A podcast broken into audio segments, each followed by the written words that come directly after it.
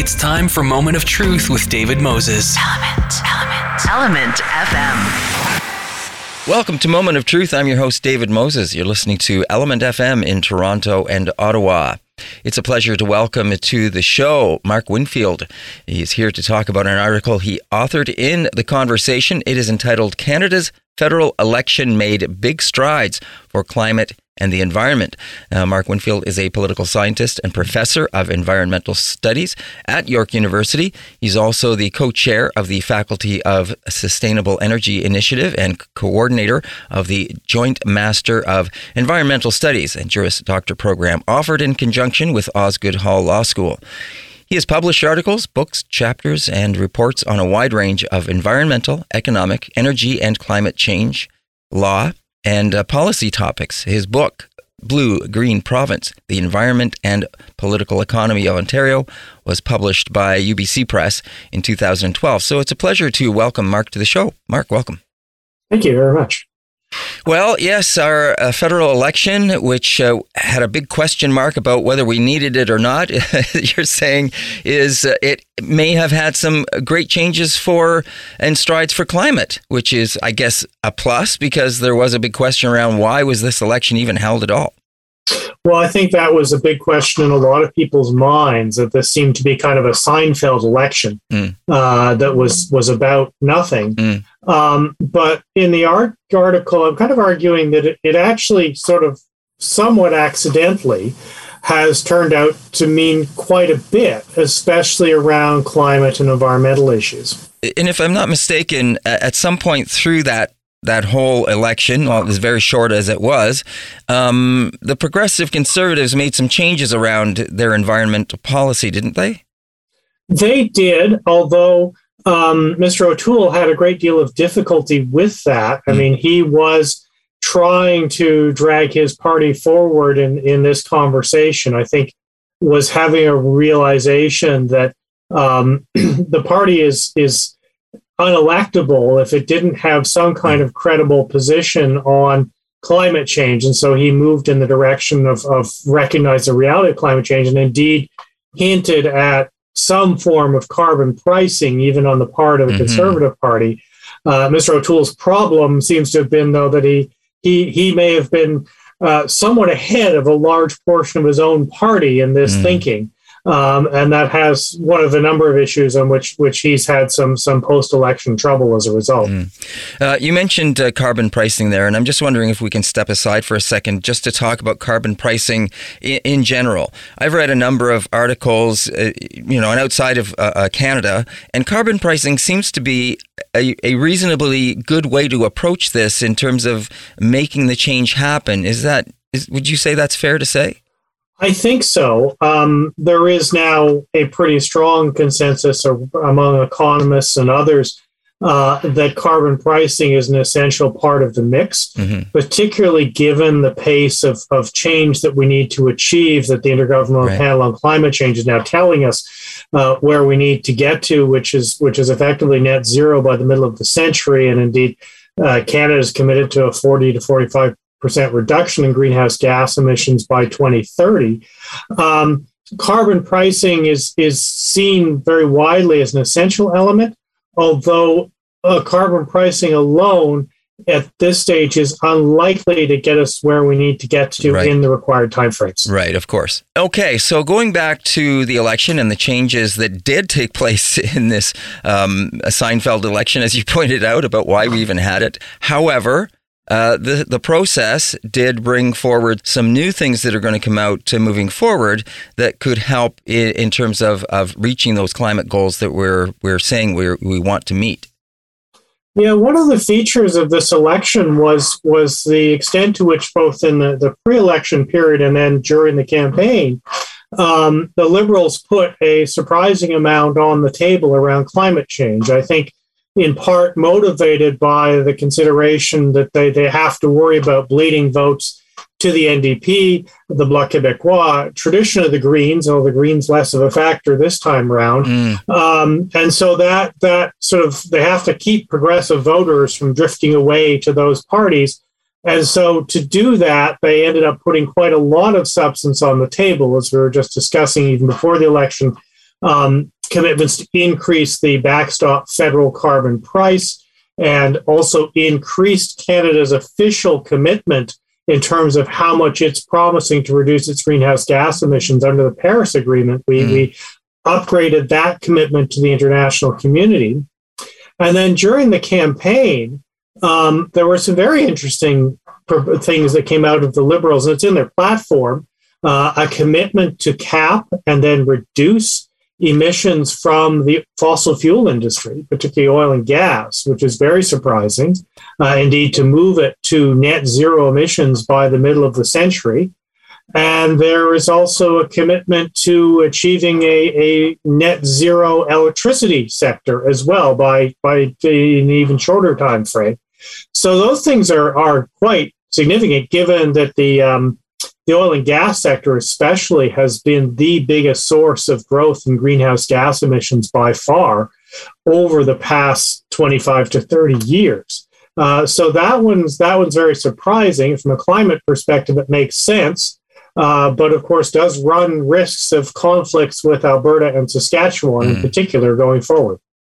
Yeah, and of course, um, as and I, I didn't hear much about the uh, you know the Trans uh, Mountain Pipeline. What is your sense of of what we might see around that Trans Mountain Pipeline? Well, that's that's a good question.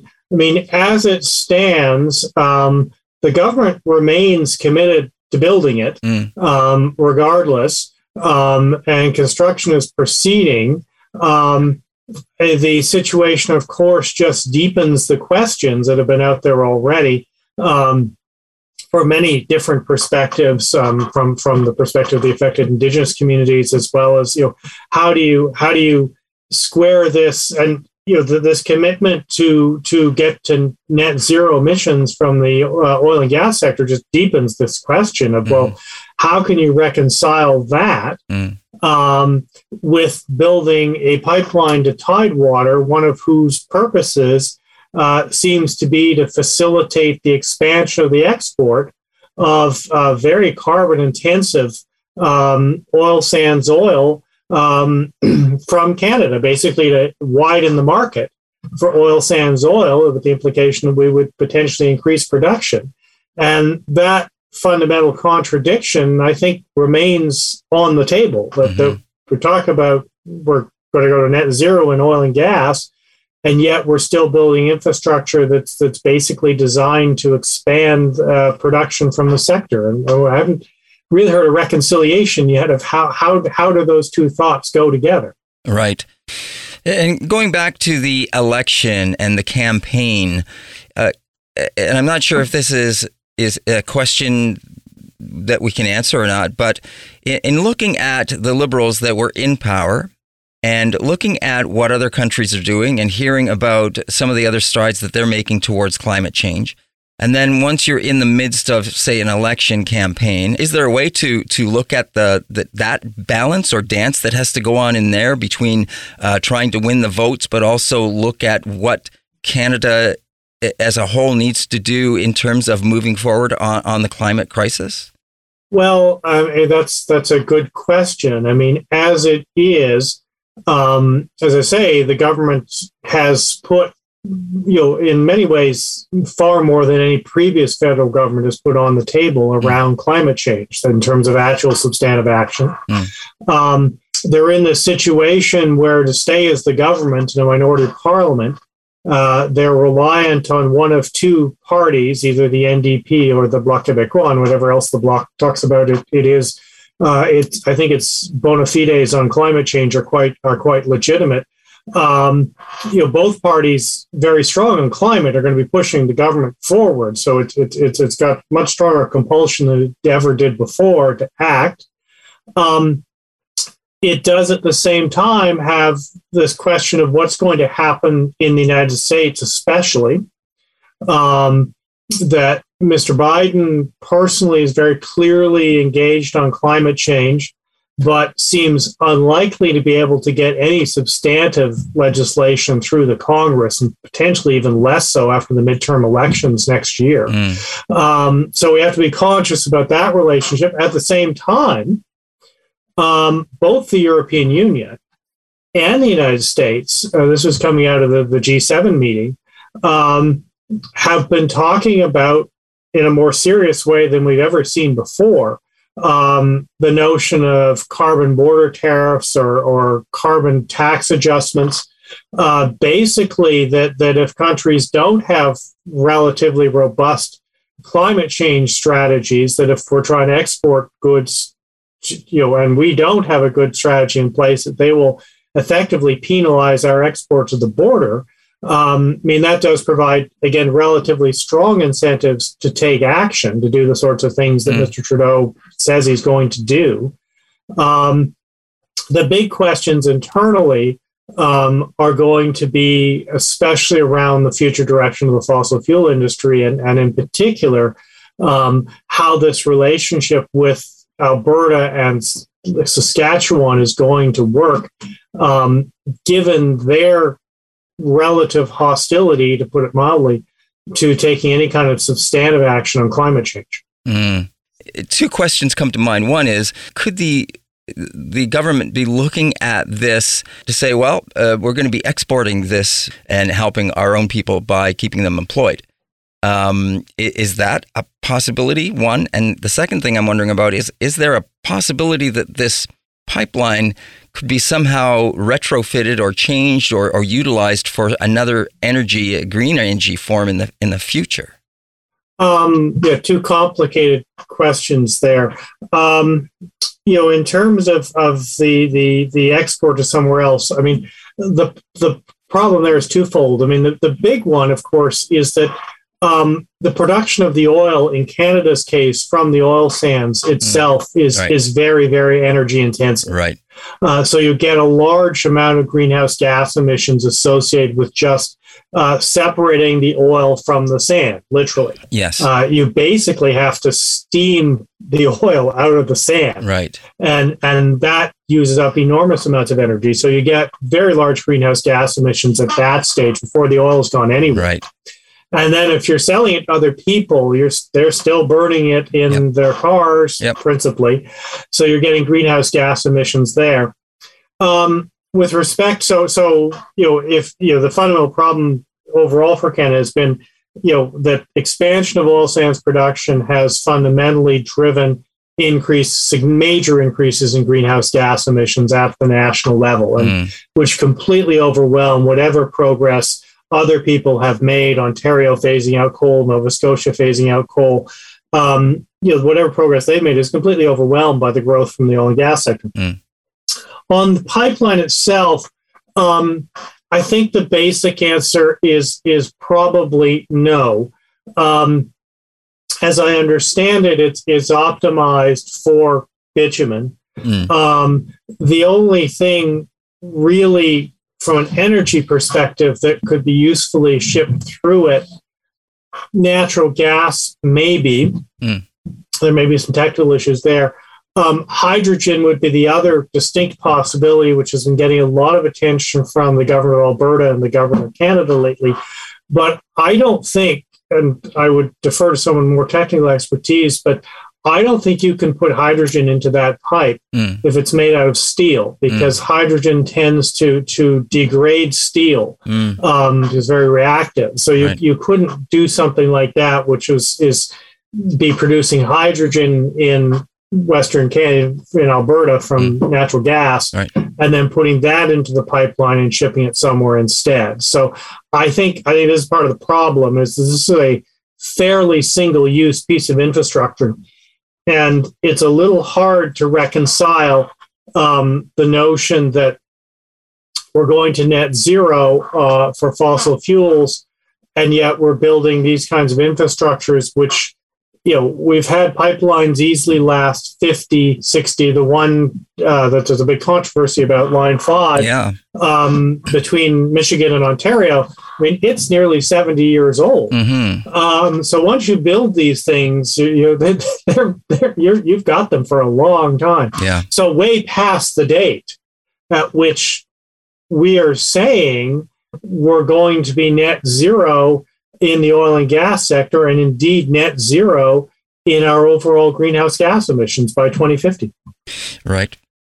You're listening to Element F M in Toronto and Ottawa. This is Moment of Truth. I'm your host, David Moses. My guest is Mark Winfield. He's a political scientist and professor of environmental studies at York University. And uh, he's here to talk about an article he authored in The Conversation.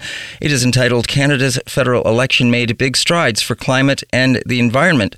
And of course, uh, those big strides that were promised uh, still have to be uh, proven by following through on them. That's something uh, we'll talk about a little bit, but uh, before we get there, uh, you, you mentioned line five there, and I'm just wondering if you know uh, much about um, that situation. I know I saw some uh, pictures of that line five, and it's uh, it's a really interesting um, uh, uh, a sort of, I guess, pipeline in, in the way that it is just lying on the bottom of that strait that goes across.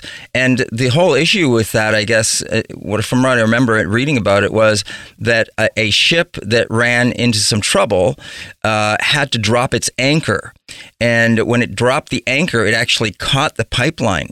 And that is, I guess, one of the biggest concerns in that it is so um, it, it's so shallow of, of a water, and also the fact that this pipeline is just sitting on the bottom uh, that a ship's anchor could actually damage it and cause a, a rupture of that or or, or, or worse. Um, and the fact that it is, of course, uh, quite quite aged at this point in time. Yeah, it's it's got a few miles on it. Um, I mean, this is part of the concern is that it's it's just it's just old, mm. um, and it is, as you say, in this very vulnerable location. It just sits on the bottom of the Straits of Mackinac, and um, you know, an anchor or some other accident could could rupture it. Um, so it's and the downs. You know, the the, the issue has been well, it, it is an important piece of infrastructure from the viewpoint of, of supplying oil to Eastern Canada, mm-hmm. um, although there are potential ways around it if, if need be, I think. Um, and so it's become this very complicated dispute because, of course, the governor of Michigan is very clear about her concerns yeah. that if there is a rupture, um, the consequences could be quite catastrophic. Yep. Um, and now there's a dispute going on, you know, that Canada has invoked a treaty that we have with the United States Uh, that says that um, neither country is supposed to interfere with pipelines and energy flows to the other.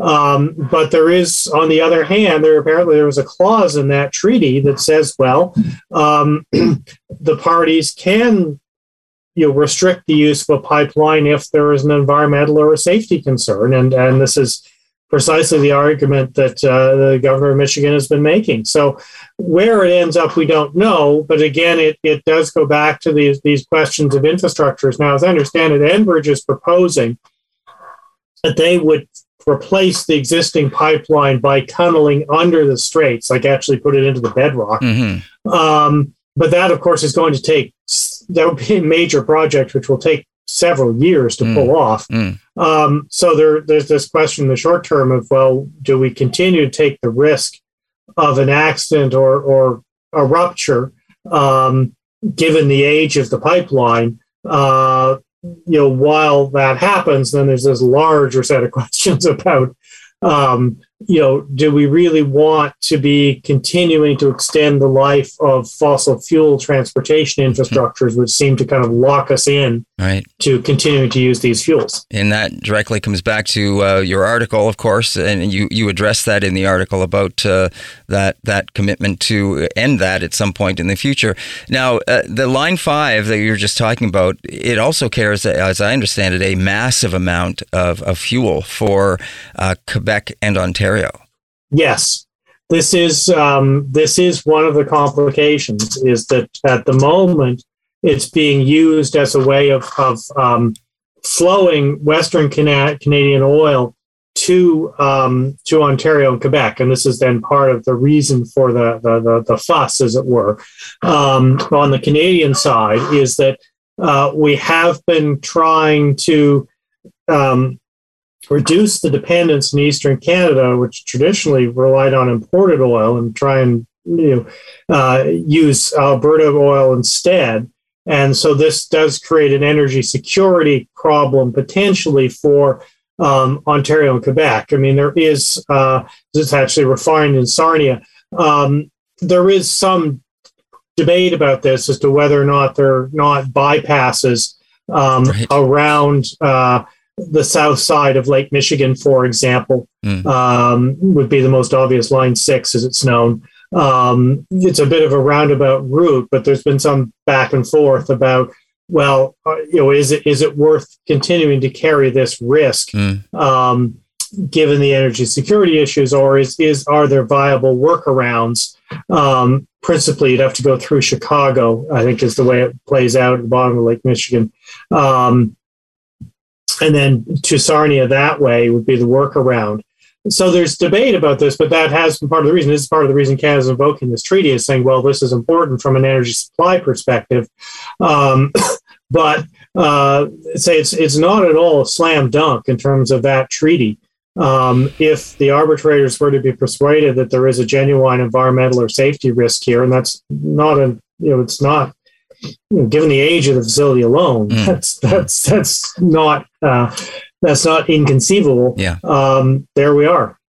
And having said that, I, I believe someone mentioned to me that it supplies one hundred percent of the fuel that goes to the uh, Toronto International Airport. Yeah. Now, the other thing is, heaven forbid, if there was some kind of a catastrophe that had that pipeline shut down because of reasons that we were just talking about, what would then happen? And what would be the workaround? Would we would we all of a sudden be out of a massive amount of our of our fuel that allows the, the provinces to function on a daily basis? Well, there are there's some debate about this. I mean, there are other lines, mm. um, principally going southward.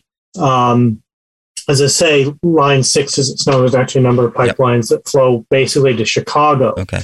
and then up through Michigan to Sarnia, to basically the same place, mm, okay. and then would go on from there. So there there's some debates about capacity, mm, uh, mm. but it's you know it is not inconceivable that workarounds could. I mean, there the pipeline network in North America is pretty extensive. Right. Um, there may be, well be workarounds that, that could continue to deliver oil. And then the other possibility, of, I mean, we do import oil from the eastern side as well, mm. although it's been, uh, we've sort of been pursuing a policy of, of trying to um, use Western Canadian oil as much as possible and to, to extend its reach. And this is part of the reason we reversed something called Line nine. Uh, from Sarnia to Montreal was specifically for the purpose of, of facilitating the flow of Western Canadian oil into Eastern Canada. Mm, okay. Uh, getting back to your article in terms of the election and how things have shaped up that could be better for the environment, one of the things you mentioned is that, that the Liberal Party is sort of not going to, going to have to deal with more progressive parties. How do you interpret that? Well, I would I would interpret it as the N D P, and at least so far as climate change is concerned, um, uh, the the Bloc Québécois as well. Mm. Um, Mister Blanchet, for for whatever his other flaws, um, you know, he, it's his signature on the agreement between Quebec and uh, California around uh, you know linking their climate change policies mm. and, and carbon pricing systems. Um, the N D P, I think, somewhat got caught because the Liberals did arrive with this very, very detailed platform, especially around climate change, and theirs, by comparison, right, was relatively thin, and specifically thin on details, which I yeah. thought was a very interesting criticism, because mm-hmm. uh, usually you look to them to provide the, the sort of more substantive content yeah. um, on these kinds of things. So I think they were taken a little off guard that way. And then the situation with the Greens, obviously, is is um, you know uh, what can one say mm-hmm. um, other than I think you know very unfortunate. Um, again. You know, part of what the Liberals were dealing with was, was you know, this risk, again, of bleeding off relatively progressive voters and voters concerned about the environment. And indeed, um, in uh, twenty nineteen, I mean, the Greens polled over a million votes. Um, mm-hmm. So that's not a portion of the electorate you can ignore. Mm-hmm. Um, with the demise of the Greens, I mean, we don't really, at this stage, we don't know if the party's going to survive right. what's happened. Right. Um, that may or may not reduce pressure on the Liberals to keep their their positions in in a greener direction, because, of course, you know, those Green voters, if you look at the way the electorate sort of divides up, um, the most likely second choices for those Green voters is likely to be Liberal or New Democrat. Mm-hmm. So those are voters, the Liberals, if they want to stay in the government, uh, normally would be looking to hang on to, because they would be worried if they can vote Green, then they're not voting Liberal. Mm-hmm. And of course, with it being a minority government, uh, we've heard that that is always favorable for uh, parties working together uh, collaboratively and uh, being able to get through things that seem to be better for the country, perhaps. What is your sense of then moving forward and getting some of these things accomplished? Well, this is this is an interesting moment. I mean, I mean, typically, Uh, minority governments have been relatively productive. I mean, a part of the frustration about the election was that that on the whole, things seemed to be going reasonably well. Mm-hmm. Uh, there was no particular need for an election, that, right. that the government was making commitments on climate, generally is seen to have handled the COVID situation well. Mm-hmm. Uh, there are specific points of criticism, especially early on, that one could point to, uh, that they were a bit slow in the initial response. But um, on the whole, everyone thought things were stable.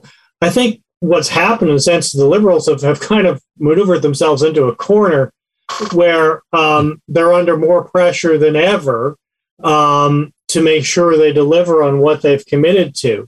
Uh, so one hopes one sees things moving forward. Indeed, I've argued in the article that if the Liberals want sort of looking forward to whenever the next election's going to be, theoretically, it could be another four years, so it's a minority, so we don't know. Mm-hmm. Um, if the Liberals don't deliver on what they've committed to on climate um, and other things as well, childcare, um, reconciliation, mm-hmm. other things, um, then they're going to have this large risk of, of bleeding uh, voters to Uh, most likely to the Democrats in Quebec. You know, the situation with the Bloc always complicated, mm-hmm. um, but especially in Democrats. And, and if the Greens somehow manage to rise from the ashes of, of the situation in which they've they've now put themselves into, um, you know, again, there's, there's, the, that risk could return.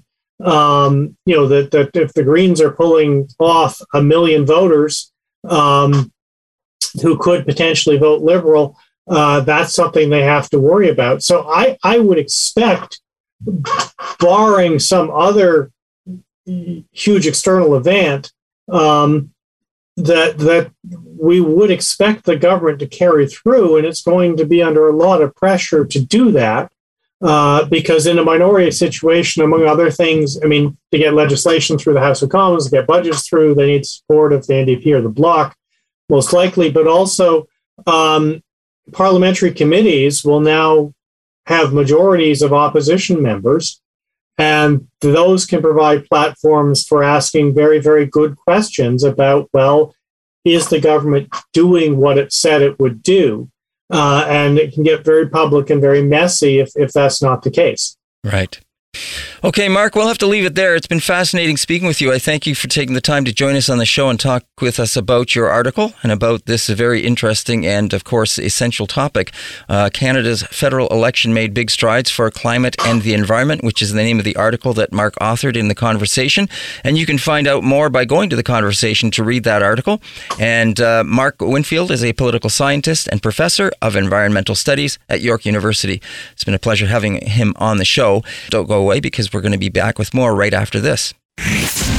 Now back to Moment of Truth with David Moses. Element, Element, Element F M.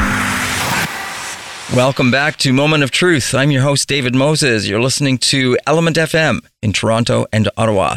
That is one oh six point five in Toronto and ninety-five point seven in Ottawa. And of course, you can also listen on the iHeartRadio app, or you can also listen to our previously posted uh, interviews and conversations that we've had up on our SoundCloud at E L M N T F M. And uh, you're welcome to go there, link, share, and uh, listen at your leisure if you happen to have missed part of or an entire uh, interview that we've done previously here on the show. It's a pleasure to welcome to the show. I have with me Seth Wins. He is a postdoctoral fellow at the Department of Geography, Planning, and Environment at Concordia University. He's a social scientist trying to improve how we mitigate climate change. And his research to date has focused on education, behavioral change, and air travel. Well, it's interesting because we're here to talk to Seth about an article he authored in The Conversation, which is entitled Tweets, Emails, or Handwritten Notes, What Gets Politicians to Speak Up on Climate. Interesting, considering we just had an election. And it will be interesting to talk to Seth about what he found out about uh, how and what things get politicians' attentions, and I guess when it gets their attention. And what I mean by that is, how about through an election process? And while we're going through that process, what about afterwards? So, Seth, welcome to the show. Thank you for having me on. It's a pleasure. Uh, I did think it was really interesting that you chose this topic. I'm wondering why you thought it was important to address this, or what, first of all, I guess even got your attention around this idea of what gets a politician's attention. You know, this all started with some of my earlier research where I was looking at individual actions that people can do about climate change. And often there's these recommendations from climate scientists and other experts saying, you should vote, get right. involved politically, send a letter to your member of parliament, give them a phone call. And, you know, when we look at lifestyle actions, I can say, well, not eating meat, Um, that reduces a lot of C O two, mm-hmm. and I can mm-hmm. measure it and say how much. Right. But we don't really have a great idea of how different political actions rank against one another. And it's sometimes hard to make recommendations about how to do them effectively.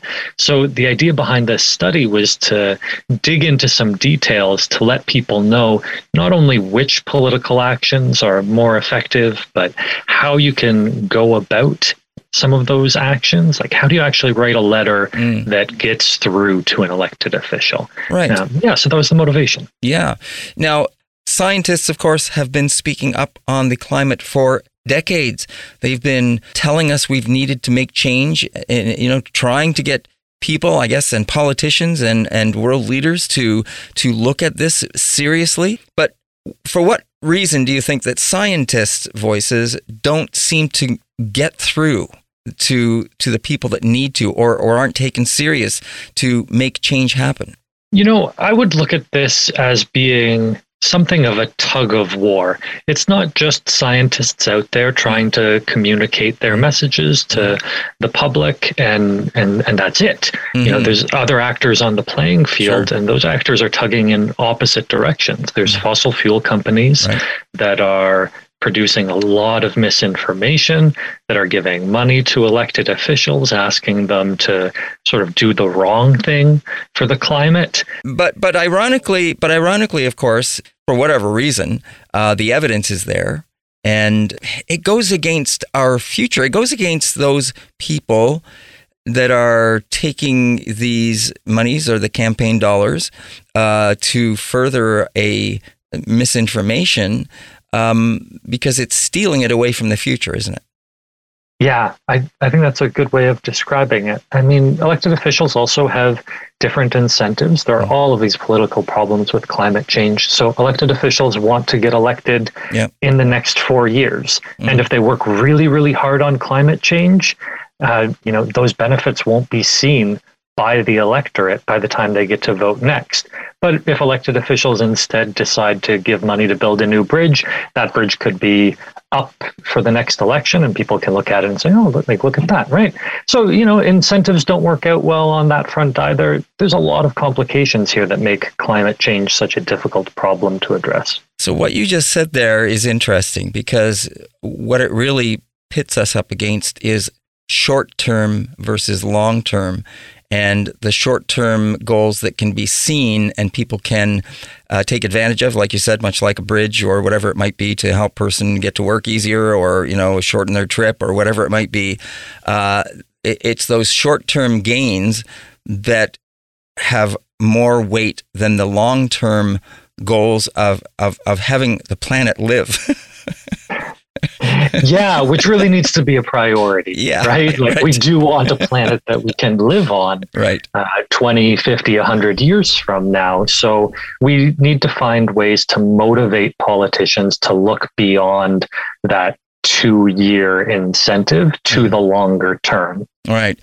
So does that help us sort of uh, segue into your article around what tweets and emails or handwritten notes and those kind of things, uh, because what you did, you did an experiment, or there was an experiment done to see uh, specifically by asking uh, politicians, by tweeting them to say to repost this or something like that, right? Yeah, that's exactly right. So you can go and ask politicians, um, you know, hey, if someone writes you a letter about climate change, are you going to read it? Are you going to do more about it? And and we did that. But, you know, maybe there's an incentive there to say, of course, we read everything. And of mm. course, we respond to everything our uh, constituents tell us. But we wanted to pair that with an experiment where we had constituents contact their M P and say, can you please post a tweet about climate change? And because Twitter is public, we can then follow that up and look at the Twitter accounts and say, well, did you actually do it? And that shows us, one, are they actually reading these emails? Because we can see, is the text the same as the text that was suggested by the constituents? And two, are they being influenced by what those letters um, or emails are saying? Mm-hmm. And so what did you find? Because you, you did find some interesting things when you, you went through this experiment. Yeah, so we found that only one member of parliament actually posted the exact text that was suggested by the campaign. Mm-hmm. So that's not a whole lot. It, you know, it does say that there's a small success rate, that you can be at least a little bit influential on some M Ps. Mm. And then we also did a little bit of kind of fancy mathematics, and maybe an M P didn't like the text that mm. we suggested, and they used their own pro-climate messaging. Right. And so we found some evidence that maybe people who received these emails, M Ps who received emails, were posting a bit more pro-climate tweets than those who didn't. And and so, you know, there's there's a, a little bit of an effect there. It's not super strong, but, you know, these emails, something to note about them was that they're those generic kind of campaign emails.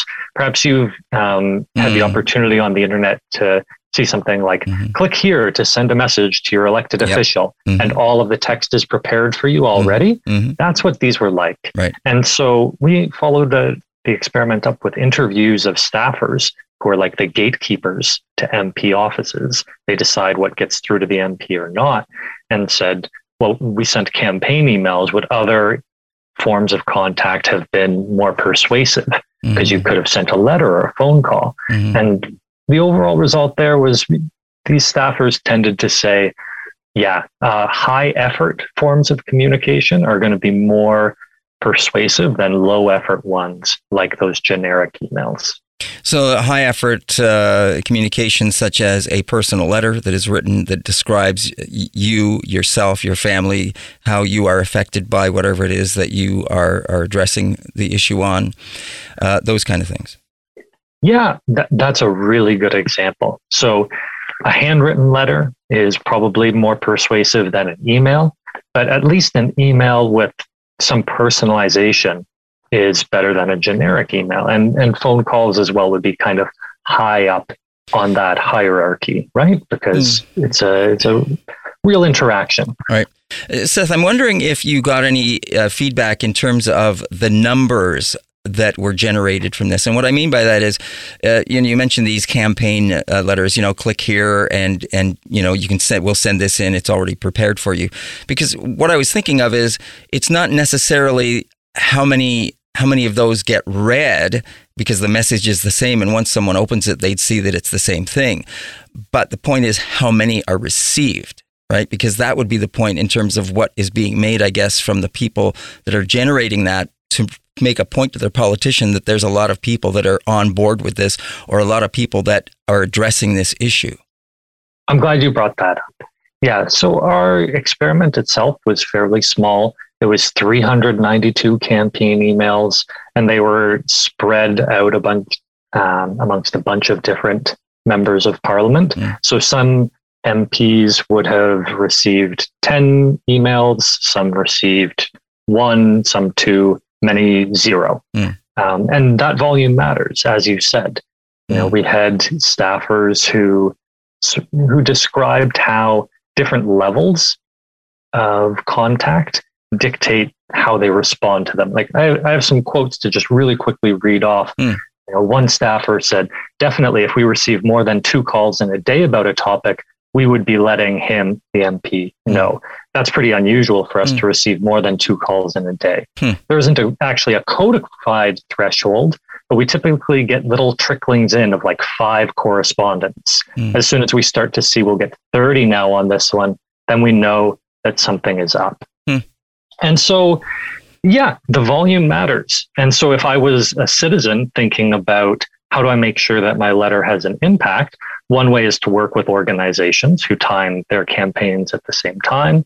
Another way might be to have a letter writing party where you get some friends and neighbors to all send messages at the same time. And another is just to make sure that you're following kind of the news cycle. And so if there's a big protest that just happened in your city, or if, you know, there's an international climate negotiation coming up, then timing your message with that might mean that it has a better chance of getting through to an M P. Mm, I'm glad you brought up the timing, because that was something I was going to ask you about. For instance, when we're in the mid- middle of a campaign for an election, politicians are very busy with their own campaign, with the what they're trying to do. They have to travel, they have to get out, they have to talk in public. They have all these things going on. Is it is it better to try and arrange these things during something like that, or pre or post? You know what? We didn't collect a lot of good evidence on that. I think mm. it's a really good and important question that deserves more attention. Mm. And I could see it playing out a few different ways. One would expect that members of parliament are going to be more receptive when an election is coming. And, you know, there's some political science on that question about um M Ps sort of voting more in line with their constituents' preferences right before an election comes. Mm. Um, and, and so you might want to act on that. On the other hand, there's also the chance, if you're in a competitive riding, that you spend all of this time trying to persuade the current M P of their stance on an issue, and then they don't get elected three weeks later.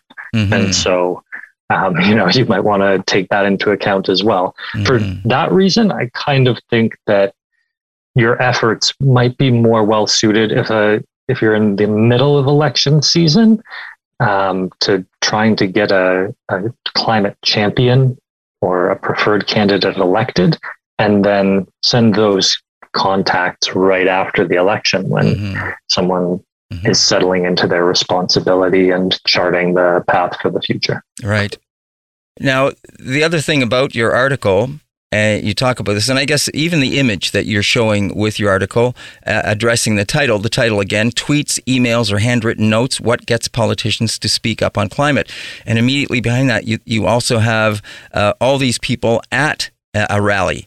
And it's the rallies that you also address and say that uh, the uh, uh, the Fridays for Future, most of the people attending those are teenagers, uh, perhaps too young to vote, but it's their way of of getting out and getting this attention drawn, much like those, uh, I guess, those generic campaign emails that, that are being sent to, you know, click here and send it in. It's about the numbers. Um, so, uh, again, influencing Uh, and timing uh, sound like they're both really important in terms of, of when and, and how uh, we can get the politicians we want attention and addressing these things. Yeah, I think I think that you're spot on there. I think that as well, if you're a large enough protest, you can create the attention, right? So mm-hmm. you don't need to wait for an event in the news. If you have enough people gathered together, that becomes a newsworthy event in itself. Mm-hmm. And definitely one of the things that can determine whether a protest is effective is, does it make the news? Because right. that's probably how an elected official is going to find out about it. Um, you know, unless it's outside of their window or interrupting their commute, in, in which case it might be really big. Um, another thing that can kind of enhance the um, the power of those protests is, you know, are they mentioned in the newspaper, on the local news, right. on national news, and, and so on, so that the people in power hear about it and know that there's appetite for change. And so I think a lot of organizations know this, and they really work to try and make their protests um, creative and interesting and likely to generate news attention. And, and that's a good tactic. Right. You're listening to Element F M in Toronto and Ottawa. This is Moment of Truth. I'm your host, David Moses. My guest is Seth Wins, and he is a postdoctoral fellow at the Department of Geography, Planning, and Environment at Concordia University. He's a social scientist trying to improve how we mitigate climate change. And it's a pleasure to have him on the show. We're talking about his article that he authored in The Conversation. It is entitled Tweets, Emails, or Handwritten Notes, What Gets Politicians to Speak Up on Climate. Now, again, going back to your article and the image there with, with the the uh, the crowd of people at, at uh, a uh, a protest of some kind. Thus far, you say in your your your article that you know this this kind these kind of campaigns haven't had much effect. But as I said, it was interrupted because of COVID. Uh, I'm happy to see that that it hasn't waned and it is starting to come back. So obviously, the youth are not going to be giving up on this. That's where I'm, I guess I'm going. And what do you think about that? Yeah, I think you're absolutely right. And I think overall, we do have evidence that protests work, and we a lot of evidence that they work, and even evidence that they work to reduce emissions in terms of climate change. So other studies have found that when there are more environmental N G Os and more protests organized outside of power plants, that those power plants reduce their emissions. And that's because there's pressure on the utility companies to either shut down really polluting plants mm. or to clean them up. And so we can expect that as Fridays for Future and other organizations, the Sunrise Movement and so on, push for more climate action, that things should get accomplished there. And, you know, there are anecdotes of different politicians saying how such and such protest, environmental climate protests, spurred them into action. And, you know, it's hard to know what actually goes on in their mind there, mm-hmm. but it does seem like these are having an effect, and there's reason for the people who participate in them to keep going. Mm-hmm. You have an interesting graph in your article as well about uh, the the number of of percentage of pro-climate tweets by different politicians. Uh, were you surprised by the number and, and what you saw of people that did or didn't address this or or tweet on behalf of the environment?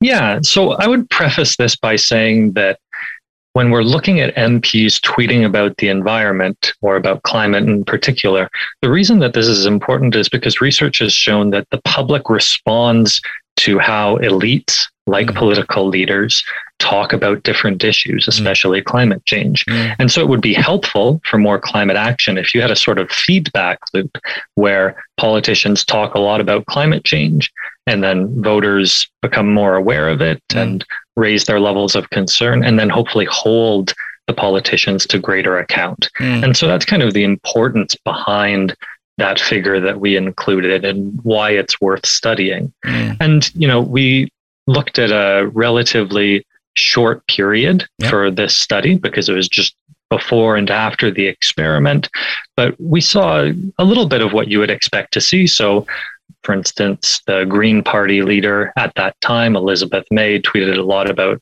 climate change. The Minister for Climate Change and the Environment, Catherine McKenna, also was tweeting a lot about climate change.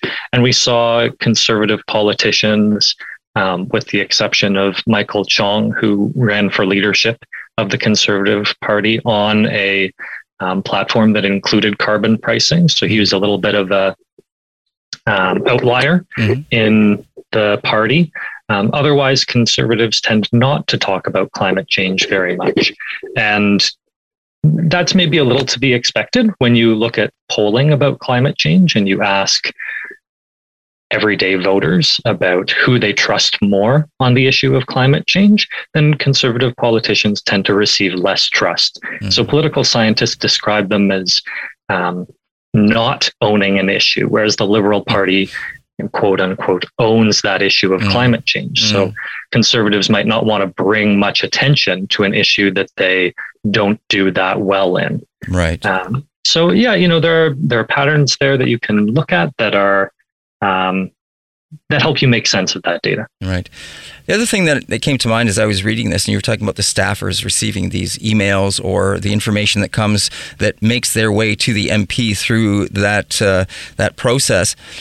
I was wondering about the the separation of work versus uh, personal mindset, because w- climate is one of those things that crosses over from our personal life into our professional life, uh, no matter who we are. And so uh, people would automatically, staffers uh, helping out M Ps would already be aware, would already know about some of these things, would already have uh, perhaps, uh, you know, and would have their own views on these things. I guess what I'm wondering about is is how much of that, and I'm not sure if you addressed this in in this uh, the short survey that you did, about the mindset and how that affects what gets through to an M P from receiving some things like this as well. Yeah, you know, that's an interesting question. We didn't look at it. I can say that in some ways there are processes laid down in these offices where doesn't really matter too much mm. uh, what mm. the staffer might believe. Mm. So, for instance, some parties just track volume of contact on different issues. They track contact that's pro and against, phone calls, mm-hmm. emails, and it's just tallies that are sent off to the party office, and mm. the headquarters will look at it and say, okay, you know, to this week we got whatever it may be, three hundred emails in favor of climate change and twenty-five emails in favor of pipelines. And so we're going to design our policies with that feedback in mind, right? Mm-hmm. And so there are different ways in which just the role of that job kind of determines that the messages from constituents, so everyday people, are translated pretty faithfully. But you're right, there might be cases where someone just subconsciously even says, wow, like I, I saw that article in the news about climate change mm. and someone on the street talked to me about it. And then I received two emails, and two emails isn't more than any other day. But because of that other stuff that's going on in my personal life, I think it's time to mention it to the M P. Mm. You know, that that's plausible. Um, mm. You know, we'd have to dig a little bit deeper, and, right. and sometimes you wouldn't be able to prove it either, right? Right. Yes, true enough. So uh, as you look at the, the data that you collected, and also in, in, in thinking around the use of social media or the way to contact politicians, what was your takeaway from this, and, and thinking of moving forward and how to, to get people to influence their M Ps and their politicians uh, around uh, climate and getting action taken? Yeah, you know, if I had to sum things up, I would say if you want to influence your M P to do more on climate, I would reach out to them with high effort forms of contact. So phone calls, handwritten letters, be personal about how you've experienced climate change. So, you know, a lot of people out west will have experienced wildfires. Out mm-hmm. east, it might have been flooding. Um, and whatever your concerns might be, share them, your worries for the future, for your children. All of that sort of thing is taken pretty seriously by elected officials. Mm. And I would also just encourage people to join an organization so that they know when important votes are going on or when other issues are happening so they can be connected, and to get other people involved with them. So don't just attend a climate protest, but bring a friend. Don't just contact an elected official, but talk to your neighbor about sending a letter at the exact same time. Mm. I, I thought also it was very interesting how you described that these uh, the staffers said that it takes more effort to open up a handwritten letter because it's a letter that is delivered, and you have to open that letter up rather than just to click on an email, which is, is something you can look at it and then quickly move on to to the next one. Yeah, you're right. And that speaks to the mechanism of, you know, just their role in that job, how s- strange kind of like mundane things that you might think would not matter end mm-hmm. up mattering. Yeah. Right. And so if they have to go and type up a personalized response to your email, then it's more on their mind. They're having to commit more attention to climate change and so on than if they just control V, copy paste the same generic response to twenty different people who all had the same generic email coming into them. Mm-hmm. The other thing I thought about is with that handwritten letter, if you were to send in images, if there were images that you could back up or or augment what it is you're you're talking about to help emphasize the point that you're making to the politician on on the topic that you're also addressing to them. Yeah, you know, we don't have evidence about whether that works better or worse, but I think it's a pretty intelligent hunch, right? That mm. humans respond well to images. And so if you're trying to persuade people, it would be a good idea. Even, you know, you could have a newspaper clipping of a recent protest or a wildfire or something that lets the M P know, oh yeah, this is recent. It is in the news. It is a big problem. Mm-hmm. And this is what the constituents are seeing and caring about. So yeah. I think that's a great idea. Mm. Uh, Seth, moving forward uh, from this article and, uh, you know, in the work that you do, uh, what, is there anything that you've got coming up or that you're inter- that you're working on that, that might be of interest to people that are interested in, in mitigating climate change?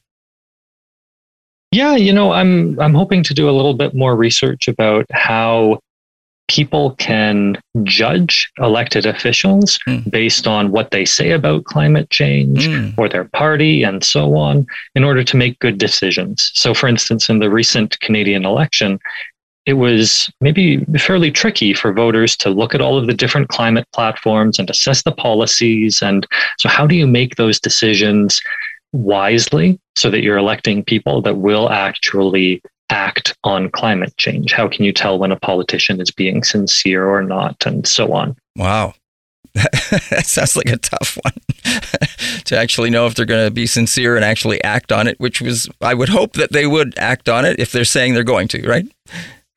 Yeah, yeah, you would hope so. But, you know, it could be that what party they're in is a mm. better indicator of what they'll do than what they say. Right. So those are the kinds of things that, you know, social scientists want to know more about. And right. you might not be able to nail the prediction for every single mm. politician, but if you look at hundreds of politicians, then you can find trends that hopefully can become good advice for voters. Right. Seth, it's been fascinating speaking with you. Thank you so much for taking the time to join us on the show and talk about your article entitled Tweets, Emails, or Handwritten Notes at What Gets Politicians to Speak Up on Climate. And people can find that by going to the conversation dot c a and they can read all about that. And it's been a pleasure talking to you about it. Thanks so much for having me on the show. You bet. You take care. All right. Bye-bye. All right, bye-bye. That is Seth Wins. He is a pre-doctoral fellow at the Department of Geography, Planning, and Environment at Concordia University. And uh, he also is a social scientist trying to improve how we mitigate climate change. And his research to date has focused on education, behavioral change, and air travel. That's our show for today. I'm your host, David Moses. You're listening to Moment of Truth on Element F M. We'll see you again tomorrow. This has been Moment of Truth with David Moses. Element, Element. Element F M.